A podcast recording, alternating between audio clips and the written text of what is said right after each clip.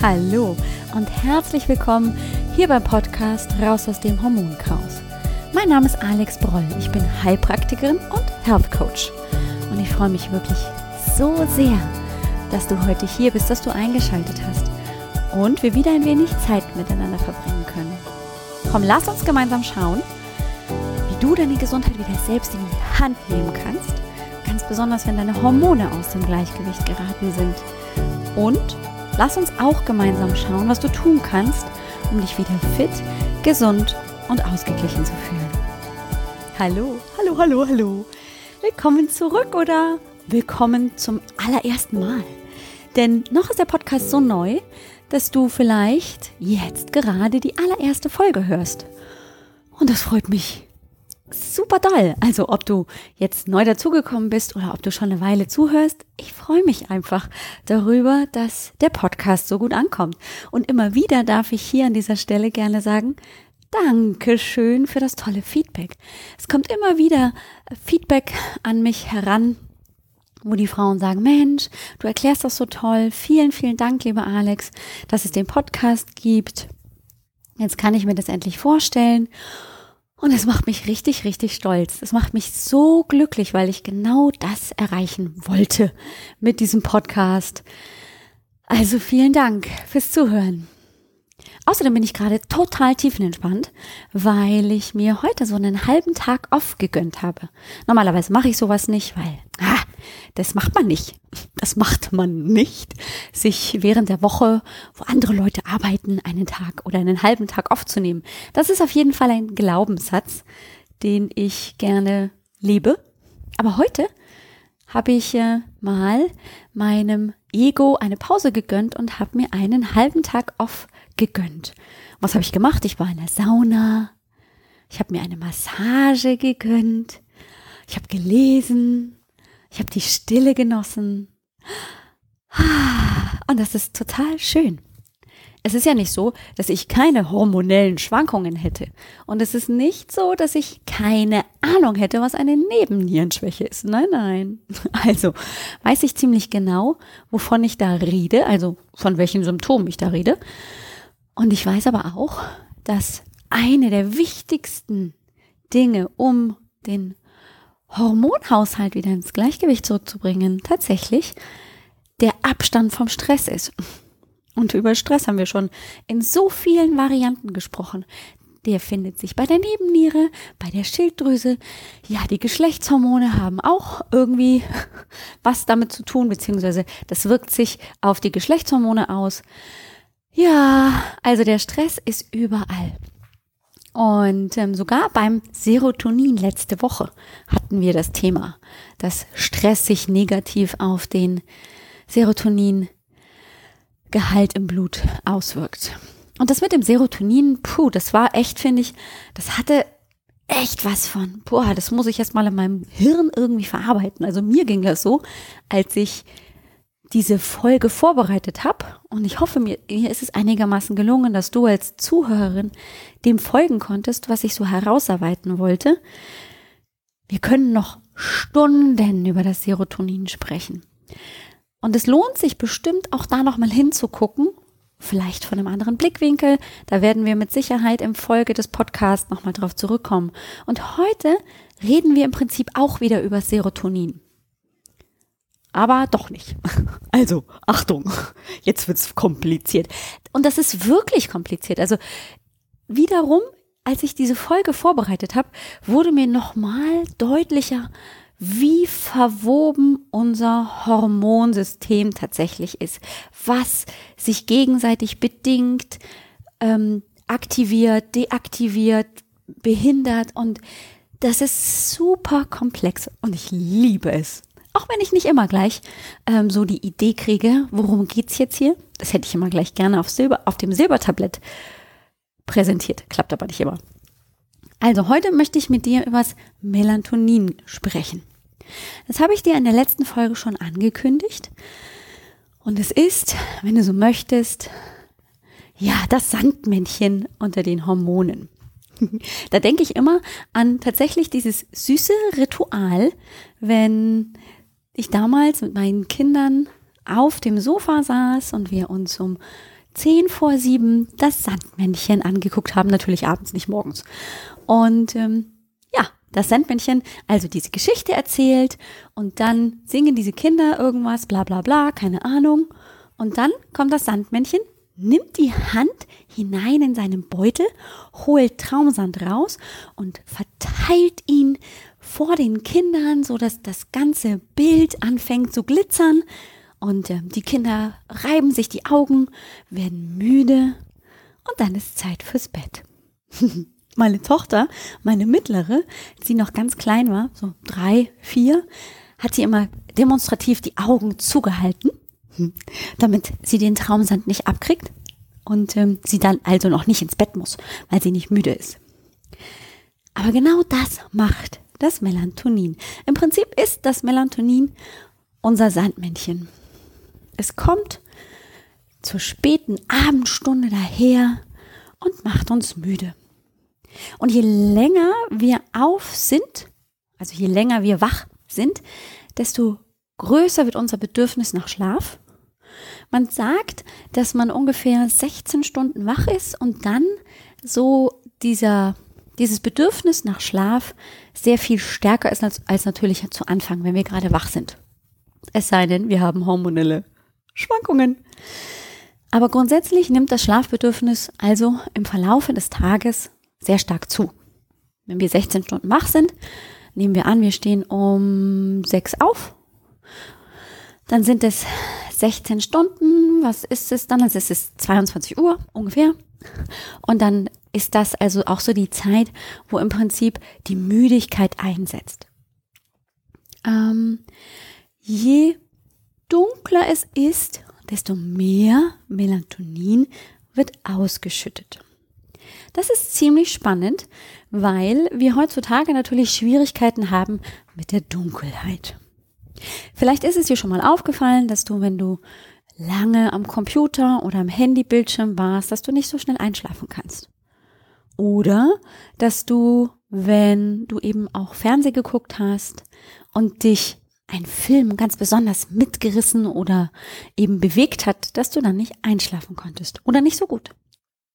Woran liegt das also?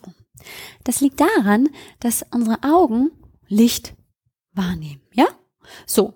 Und je heller das Licht ist, je blau-lastiger das Licht ist, desto mehr UV-Strahlung kommt auf das Auge und das signalisiert meinem Gehirn, es ist noch Tag.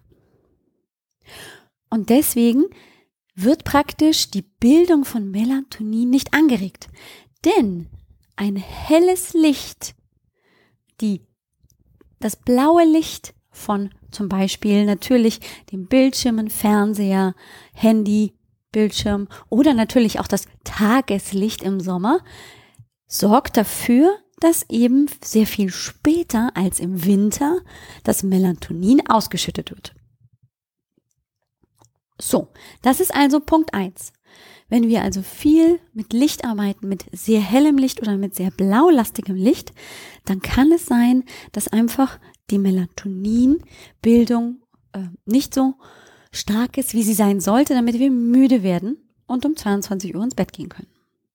Das andere ist das Cortisol. Dieses kleine Hormon das überall seine Finger drin hat, hat natürlich auch beim Melatonin seine Finger drin. Die beiden sind Gegenspieler. Wenn das Cortisol in deinem Blut sehr hoch ist, wird kein Melatonin gebildet. Das heißt, du kannst gar nicht müde werden und in den Schlaf hineinfinden. Und deshalb kann es zum Beispiel sein, dass aufgrund eines hohen Cortisolspiegels, vielleicht aufgrund von Dauerstress oder weil du gerade eben einen sehr mitreißenden, spannenden Film gesehen hast, dass du da nicht einschlafen kannst. Hast du chronische Einschlafstörungen, kann es daran liegen, dass dein Cortisolspiegel abends noch so hoch ist, dass dadurch eben kein Melatonin gebildet werden kann und du deswegen Schwierigkeiten hast einzuschlafen. Dieses Hormon Melatonin, so heißt das, ist also genauso wie das Cortisol für den zirkadianen Rhythmus zuständig. Die beiden Hormone bedingen sich gegenseitig. wenn du morgens aufwachst, so wie ich es dir auch schon erzählt habe, als es um die Nebennierenschwäche ging, ist der Cortisolspiegel idealerweise hoch. Damit du aus dem Bett steigst, voller Energie, dich streckst und reckst und sagst, oh, bin ich jetzt ready für den Tag? Was habe ich denn alles zu erledigen? Das mache ich einfach so weg, ist gar kein Problem. Ja, das wäre der Idealfall. Häufig ist es bei der Nebennierenschwäche ja so, was, ich muss schon aufstehen, äh, ja, äh, wie viel Uhr ist, was, sieben, oh, ich brauche erst mal einen Kaffee und ich weiß gar nicht, was habe ich heute alles zu tun. So ungefähr fühlt sich das mit der Nebennierenschwäche an. Das liegt daran, dass dein Körper möglicherweise morgens nicht die Menge Cortisol ausschüttet, die du eigentlich bräuchtest, um voller Energie in den Tag zu starten. So. Das ist also die Wirkung vom Cortisol. Das Melatonin ist ein Hormon für die Nacht. Hat die Aufgabe, dir das Einschlafen zu erleichtern, dass also die Einschlafdauer schön kurz ist und die Qualität des Schlafes wird dadurch bestimmt. Je mehr Melatonin in deinem Blut ist, desto qualitativ hochwertiger kann dein Schlaf sein. Aber, und das ist nicht das Einzige, es wirkt zum Beispiel auch auf die Bildung von Somatotropin. Ja, ich weiß, ich schmeiß mit Hormonnamen um mich, aber es ist wichtig. Weil, falls du jetzt zum Beispiel Mutter von heranwachsenden Jugendlichen und Kindern bist, dann ist dir vielleicht dieses Hormon nicht geläufig, aber du weißt, dass deine Kinder nachts vor Schmerzen aufwachen und sagen, oh, mir tut mein Knie so weh oder mir tut hier mein Arm so weh und dass die nicht einschlafen können. Und das liegt daran, dass die wachsen. Ne? Da sagt die Oma, oh, das Kind hat Wachstumsschmerzen und macht dann dementsprechend irgendwas, was altbewährt ist, was Omas halt so machen. Meine Mutter zum Beispiel hat mich dann immer unter die kalte Dusche gesetzt, da an den Stellen, wo es wehgetan hat. Und diese Wachstumsschmerzen kommen witzigerweise und jetzt auch mit einer Erklärung nur nachts vor, weil der Körper nachts dieses Wachstumshormon ausschüttet, dieses Somatotropin und damit Wachstumsprozesse initiiert. Ja, Kinder können über Nacht tatsächlich wirklich richtig einen Schub machen. Das ist nicht nur ein blöder Spruch. Das liegt an dieser verstärkten, Ausschüttung von diesem Wachstumshormon. Es ist auch mit, das Melatonin, nicht das Somatotropin, beschäftigt, mit beteiligt an Reparaturprozessen.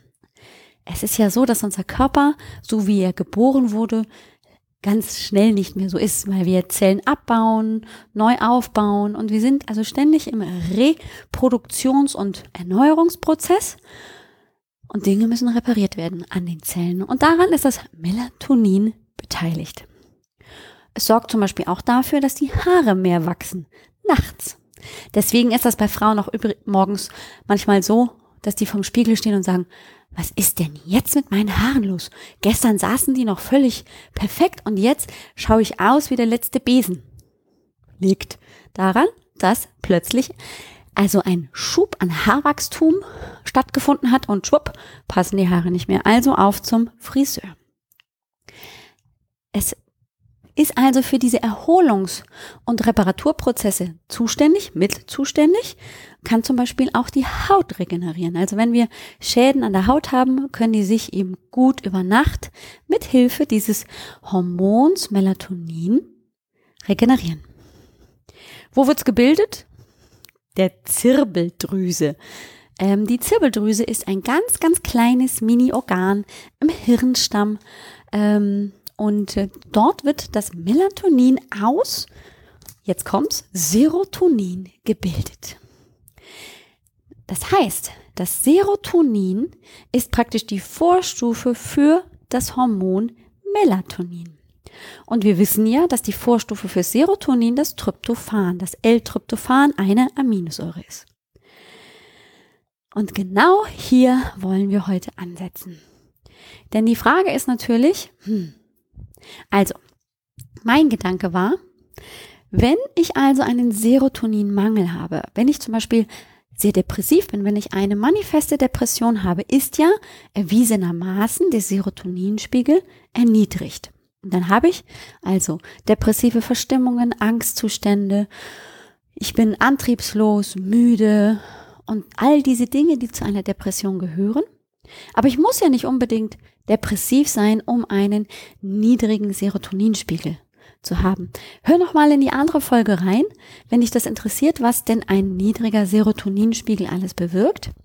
Aber mein Gedanke war, okay, wenn ich jetzt also einen niedrigen Serotoninspiegel habe, dann bedeutet das ja tatsächlich dann, wenn ich das weiterdenke auch, dass nicht so viel Serotonin vorhanden ist. Erstens mal, um meine Stimmung zu steigern und zweitens, wenn ich dann nachts schlafen möchte und ich Melatonin brauche, nicht genügend Melatonin vorhanden ist, damit ich einschlafen kann. Und schon kommt das Problem und wird klar, warum depressive Menschen auch Einschlaf- und Durchschlafstörungen haben.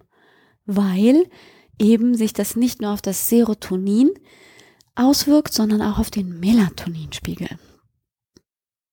Wir haben ja auch beim letzten Mal in der letzten Folge darüber gesprochen, dass wir, wenn wir praktisch die Vorstufe des Serotonins, das L-Tryptophan über die Nahrung zuführen, dass das sehr hilfreich ist. Und da gibt's verschiedenste Möglichkeiten. Eine der üblichsten Möglichkeiten, die habe ich, glaube ich, beim letzten Mal auch gar nicht genau erwähnt. Und wenn schon, dann ist es nur noch mal eine kleine Wiederholung. Und zwar gibt es eine wunderbare Möglichkeit, ähm, wirklich ganz gezielt L-Tryptophan aufzunehmen. Und das kann dann auch über die Blut-Hirn-Schranke in das Gehirn, indem ich Quinoa und Amaranth, also zwei Pseudogetreidesorten, ganz, ganz fein male und die dann entweder in einem Glas Wasser auflöse und dann trinke. Morgens als erstes, bevor ich ein Frühstück zu mir nehme, das dann trinke.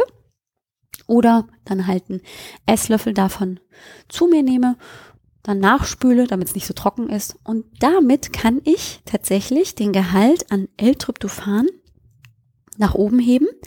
Und das kann dazu führen, dass mein Serotoninspiegel steigt. Dann gibt es auch noch einen pflanzlichen Extrakt, nennt sich Griffonia. Das ist ähm, ein Extrakt aus Samen einer Schlingpflanze aus dem tropischen Afrika. Und dort konnte man, also in dieser Pflanze konnte man einen sehr hohen Gehalt an L5-Hydroxytryptophan feststellen. Und dieses L5-Hydroxytryptophan, auch äh, 5H TP, so gibt's das auch in der Abkürzung, ist eben die Vorstufe für das Serotonin, also das L-Tryptophan im Prinzip und ähm, kann damit also auch dafür sorgen, dass der Serotoninspiegel steigt. Und hat dann natürlich auch in der Folge, so vermuten das auf jeden Fall die Wissenschaftler, eine positive Auswirkung auf den Melatoninspiegel. So, jetzt schauen wir uns mal an, was passiert, wenn ich zu wenig Melatonin im Blut habe. Was könnte es jetzt so sein? Welche Symptome würden sich da so vermutlich zeigen? Na klar, auf jeden Fall Schlafprobleme. Das ist ja eigentlich die Hauptaufgabe, so wie wir das heute ähm, uns angeschaut haben, das Hormon, die Hauptaufgabe dieses Hormons. Nämlich, es hilft ja beim Einschlafen, die Einschlafzeit wird verkürzt und es hilft auch beim Durchschlafen, die Qualität des Schlafes wird verbessert. Wenn ich Schlafprobleme habe, nicht gut schlafen kann, nicht ähm, schnell einschlafe, bin ich also tagsüber müde. Richtig. Und, das kennen wir vielleicht auch, gerade junge Mütter, die ähm, nicht so viel schlafen, weil immer kleine Wesen nachts Aufmerksamkeit brauchen oder gestillt werden wollen oder was auch immer, die sind vielleicht infektanfälliger. Ja, das Immunsystem arbeitet nicht mehr so gut. Und ich kann ein Lied davon singen, Konzentrationsschwäche. Was wollte ich noch gleich? Ich bin in der Küche, stehe und überlege, was wollte ich jetzt gleich hier noch? Und ich muss zurück an den Ort gehen, wo ich diesen Gedanken hatte, um wieder anknüpfen zu können. Also Konzentrationsschwäche ist auch nichts Ungewöhnliches, wenn ich einen niedrigen Melatoninspiegel habe. Und Stimmungsschwankungen, hey, nobody's perfect. Und natürlich ist das extrem anstrengend, auch mental, wenn ich nicht zur Ruhe komme, wenn der Körper sich nicht regenerieren kann. Wodurch kommt's also? Naja, zum Beispiel, wenn ich zu viel Licht habe. Das kann jetzt zum Beispiel sein, so wie bei uns hier in Schleswig-Holstein, dass ähm, da ja die Tage, gerade im Sommer, sehr viel länger als die Nächte sind. Na, ich kann mich erinnern, wenn es dann auf die Sommersonnenwende geht, dann haben wir, also ich glaube um elf geht erst die Sonne wirklich unter, wird's richtig dunkel und um vier ist es schon wieder hell. Die Nacht ist richtig kurz. Ja, okay. Also Punkt eins bedeutet aber jetzt nicht unbedingt, dass ich deswegen schlechter schlafen muss. Aber, und jetzt kommt wieder das Thema von anfangs, wo wir uns den Bildschirm und die Blaulichtqualität angeguckt haben. Genau das macht nämlich das Signal gibt es dem Körper, dem Gehirn, hey, hier ist noch Tag, wir können uns es noch nicht leisten, langsam müde zu werden, bleib wach. Und wenn ich das immer und immer wieder tue, wenn ich auch nachts und kurz vorm zu Bett gehen noch auf meinen sehr hellen Handybildschirm zum Beispiel schaue, dann führt das dazu, dass ich praktisch nicht in die Melatoninbildung komme und dann wird praktisch weniger Melatonin ausgeschüttet. Über das Thema Cortisol haben wir auch schon gesprochen. Ne? Das kann dann ja auch ausgelöst werden, indem ich eben viel Kaffee trinke. Hm, ja, wir erinnern uns, Nebennierenschwäche. Kann aber natürlich auch durch den Dauerstress, dem ich immer praktisch hinterherrenne, beziehungsweise der mir immer hinterherrennt, liegen. Hm, manche, wenn die dazu neigen, erst abends, also so richtig, so 20 Uhr mit, mit Hardcore-Sport, so mit Hit-Training, ähm, ihr Workout des Tages zu machen, ja, das sorgt natürlich auch dafür, dass der Körper Cortisol ausschüttet und das hat die gleiche Wirkung wie Dauerstress oder Kaffee. Alkohol, da sagt man zwar, ein, Gläschen, ein Gläschen Rotwein kann keinem schaden. Das ist prinzipiell auch wegen der darin enthaltenen Säure nicht schlecht, aber der Alkohol per se auch in größeren Mengen, führt nicht dazu, dass vermehrt Melatonin ausgeschüttet wird. Und dann haben wir noch natürlich das Thema Medikamente, also sowas wie Beta-Blocker, die ich nehme bei Bluthochdruck oder Acetylsalicylsäure, also wenn ich hier regelmäßig Aspirin nehme oder eben auch Cortison. Achtung, das ist ja praktisch die äh, medikamentöse Variante vom Cortisol. Das kann die Melatoninbildung herabsetzen. Und über den Serotoninmangel haben wir schon gesprochen. Genau das ist es nämlich. Das passiert dann, wenn der Serotoninspiegel so niedrig ist, dann habe ich auch praktischerweise einen niedrigen Melatoninspiegel. Und wenn ich jetzt einen Vitamin D-Mangel habe, dann sinkt auch tatsächlich der Melatoninwert, weil das Vitamin D hat nämlich eine praktisch mit eine Synthesewirkung auf ähm, der Bildung von Melatonin und wenn ich kein Vitamin D habe, dann kann das auch nicht wirken und dann wird praktisch auch weniger Melatonin gebildet. Hm. So, das ist ja nicht so schön. Jetzt habe ich natürlich die Schwierigkeit, habe ich jetzt einen Melatoninmangel oder ist es zu viel Melatonin? Denn hier kommt die Krux an der Geschichte, auch wenn ich zu viel Melatonin im Blut habe, fühle ich mich vielleicht müde und erschöpft. Hm. Wenn ich zu viel Melatonin im Blut habe, dann ist es nämlich so, dass ich morgens schwer hochkomme und ich bin total antriebslos, weil ich noch nicht wirklich wach bin. Na, da ist noch das Cortisol viel zu niedrig. Dann habe ich aber natürlich auch Schlafstörungen. Ich bin so müde tagsüber. Ich komme aber auch irgendwie nicht so richtig rein ins Schlafen. Schlafe, weil es von der Menge zu viel ist, auch nicht wirklich gut. Ähm, also ist es manchmal schwierig äh, herauszubekommen, was ist es jetzt? Ist es zu viel Melatonin oder ist es zu wenig?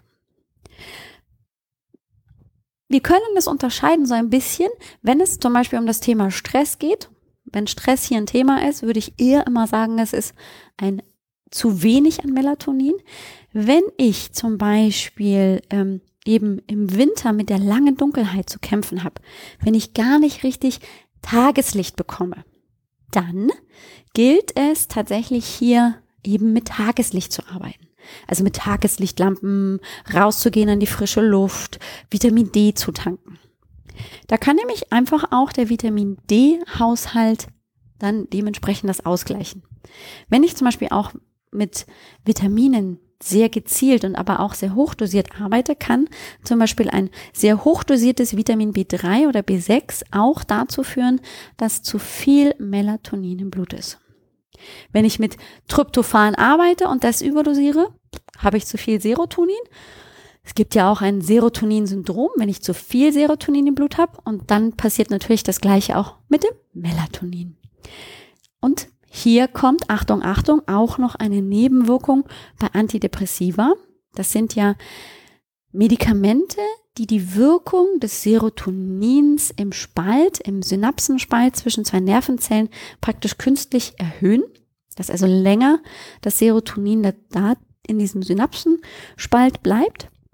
Damit steigt praktisch künstlich ein wenig der Serotoninspiegel und damit möglicherweise auch eben der Melatoninspiegel. Und Jetlag übrigens ist total schwierig, weil der Körper sich gar nicht richtig rhythmisch anpassen kann und oft genug eben noch im Dunkeln, im, im müden Zustand ist und dann bin ich eben länger und äh, ausgedehnter müde, als ich das eigentlich bräuchte.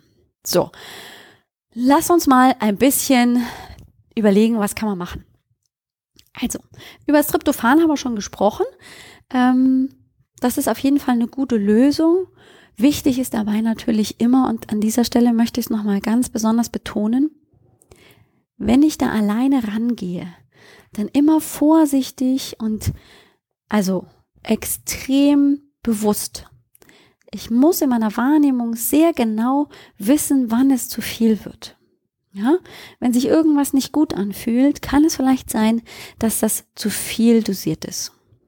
Ja, man kann Tryptophan überdosieren und dann haben wir tatsächlich das Problem, dass es zu viel wird, dass, es, dass ich zu viel Serotonin im Blut habe, dass ich zu viel Melatonin im Blut habe.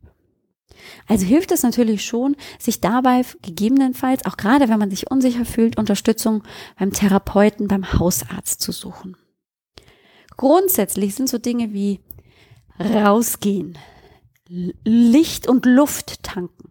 Also Vitamin D3 aufbauen, die Speicher auffüllen durch UV-Strahlung, also dass mich das Sonnenlicht praktisch erreicht, dass die Haut aktiviert wird, Vitamin D zu bilden. Das kann nämlich der Körper durch UV-Licht, also durch das Sonnenlicht. Das ist ganz wichtig. Bewegung hilft natürlich auch, um mich wieder zu aktivieren, den, den Kreislauf in Schwung zu bringen, ohne ihn aber zu überlasten auf Alkohol und Kaffee zu verzichten.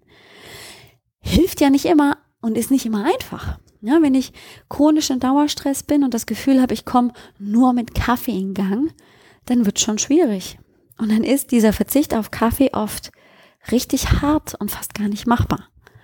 Wenn das so ist, dann ist auch hier an dieser Stelle immer wichtig, dran zu denken, ja, manchmal braucht es tatsächlich eine Unterstützung durch einen Therapeuten, durch den Hausarzt. Da nicht alleine rumdoktoren.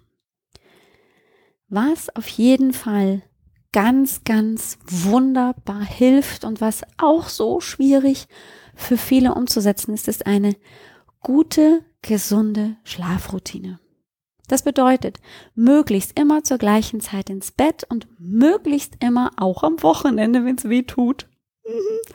ja, manchmal weiß ich selber, dass es nicht so einfach ist, aber auch am Wochenende zur gleichen Zeit aufzustehen. Das ist jetzt natürlich für viele nicht machbar. Wenn ich am Wochenende auch um halb sechs aufstehen müsste, hm, weiß ich nicht, ob ich, ob ich so viel Lebensqualität da noch hätte. Also natürlich muss ich dann auch an meinen Lebensalltag anpassen. Aber ich muss nun mal am Woche, unter der Woche um 5.30 Uhr aufstehen. Aber am Wochenende muss ich das nicht. Dennoch versuche ich aber auch in dieser Zeit am Wochenende möglichst diese sieben, eher acht Stunden Schlaf zu bekommen. Ja, dann gehe ich, stehe ich vielleicht später auf und gehe natürlich ein bisschen später ins Bett, aber ich bringe den, den Rhythmus nicht so sehr durcheinander.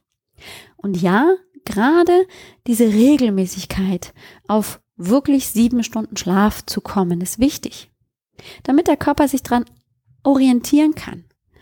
Alles, was unter fünf Stunden die Nacht Schlaf geht, ist tatsächlich Dauerstress. Das ist langfristig eine Dauerbelastung für den Körper und macht krank. Und natürlich gilt auch hier, wenn es um die Abend, um die Bettroutine geht, möglichst spätestens 30 Minuten, eher 60 Minuten vor dem zu Bett gehen, alle digitalen Medien aus. Alle elektrischen Geräte, die blaues Licht abgeben, aus. Alt hergebrachtes Buch lesen, meditieren.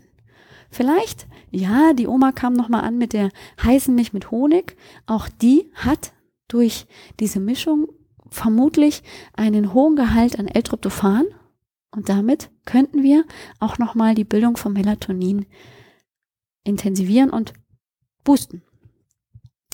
Also es gibt da so ein paar gute, gute Dinge, die man tun kann, wenn man sich auch mit diesem Hormon auseinandersetzt.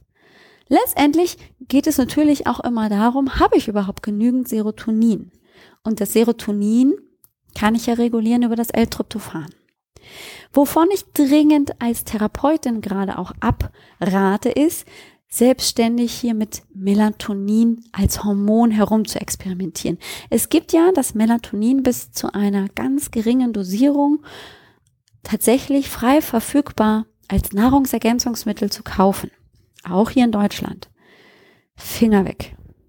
Wir wissen heutzutage noch nicht, was es bedeutet, wenn wir künstlich diesem sehr diffizilen System, das ja den zirkadianen Rhythmus, also unseren Schlaf- und Wachrhythmus reguliert, wenn wir da hergehen und künstlich noch Melatonin zuführen.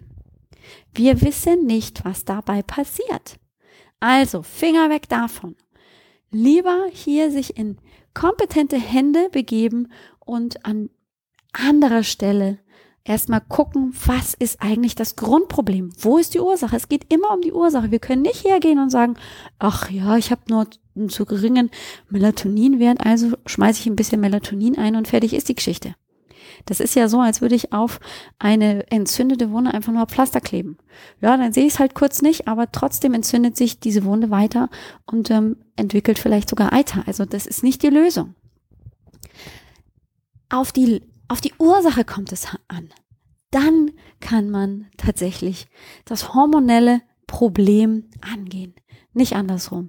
Nicht praktisch ähm, von hinten das Fett aufzäumen und sagen, naja, ich mache es nur mit ein bisschen Melatonin. Das liegt mir ganz, ganz, ganz am Herzen heute, dir das mitzugeben, weil ich höre das immer wieder und ich sehe das auch in den digitalen Medien, wie das natürlich dann auch empfohlen wird. Und das ist nicht unbedingt immer die beste Lösung sich da einfach Unterstützung zu holen, ist meines Erachtens der bessere Weg. Wenn du dir jetzt unsicher bist oder dir die Frage stellst, hm, habe ich vielleicht einen zu niedrigen Serotoningehalt? Bin ich vielleicht einfach auch ähm, ja im, im Melatonin zu niedrig? Hm, hm, hm, weiß ich nicht, keine Ahnung.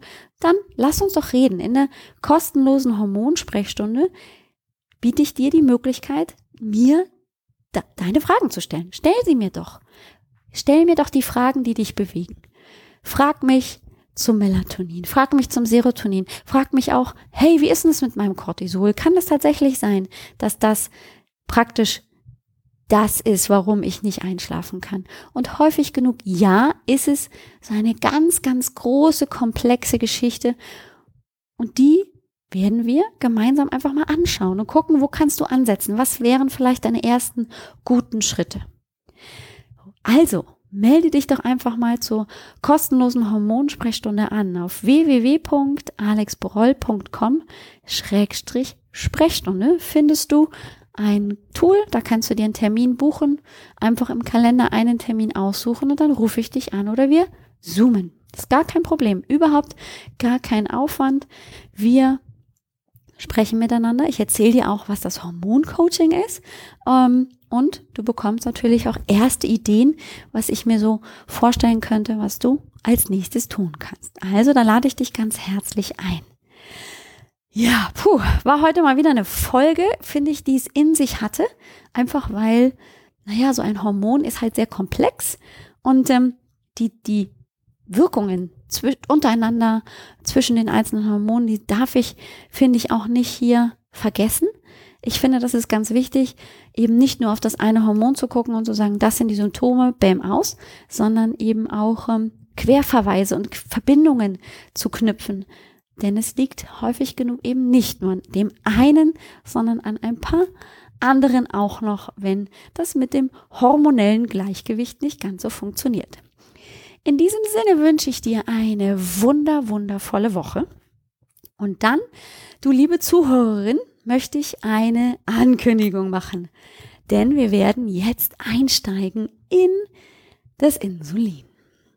Und ich habe keine Ahnung, wie lange uns dieses großartige Hormon, das so viele Schwierigkeiten macht, beschäftigen werden.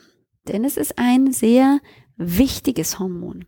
Es hat ganz viel natürlich mit dem Blutzuckerspiegel zu tun und es ist uns schon begegnet beim Cortisol und bei der Schilddrüse.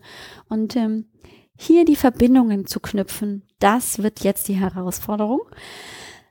Wenn du das Gefühl hast, boah, mir, mir platzt jetzt gleich der Schädel, keine Sorge, das ist, geht mir auch immer so. Also, du bist in guter Gesellschaft. Hör dir doch einfach dann nochmal die Folge an. Oder als kleine Idee, einmal im Monat biete ich einen Live-Workshop an.